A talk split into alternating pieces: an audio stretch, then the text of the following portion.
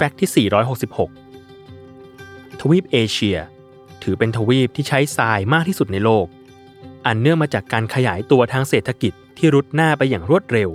จนเกิดการก่อสร้างในลักษณะต่างๆขึ้นมามากมายเพียงแค่ประเทศจีนประเทศเดียวในระหว่างปีคริสตศักราช 2011 ถึง 2013 มีการใช้ทรายมากถึง 6,000 ล้านตันด้วยกัน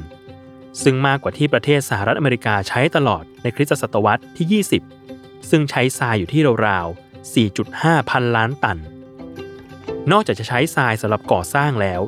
ยังมีการใช้ทรายเพื่อถมที่วางรากฐานของสิ่งก่อสร้างและถมทะเลเพื่อขยายพื้นที่ของแผ่นดินออกไปยกตัวอย่างเช่นประเทศสิงคโปร์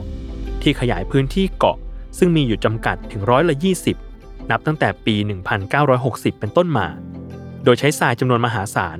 ขยายอาณาเขตอย่างต่อเนื่องซึ่งมีการพยากรณ์ว่าก่อนถึงปี 2030 โลกจะมีมหานครหรือเมืองขนาดใหญ่เพิ่มขึ้นรวมทั้งสิ้น 40 เมืองจากการสำรวจที่เมื่อก่อนมีเมืองขนาดใหญ่เพียงแค่ 31 เมืองเท่านั้นทำให้เมื่อปริมาณเมืองเพิ่มสูงขึ้นก็จะมีการถมที่ก่อสร้างโครงสร้างพื้นฐานและที่อยู่อาศัยมากขึ้นไปอีก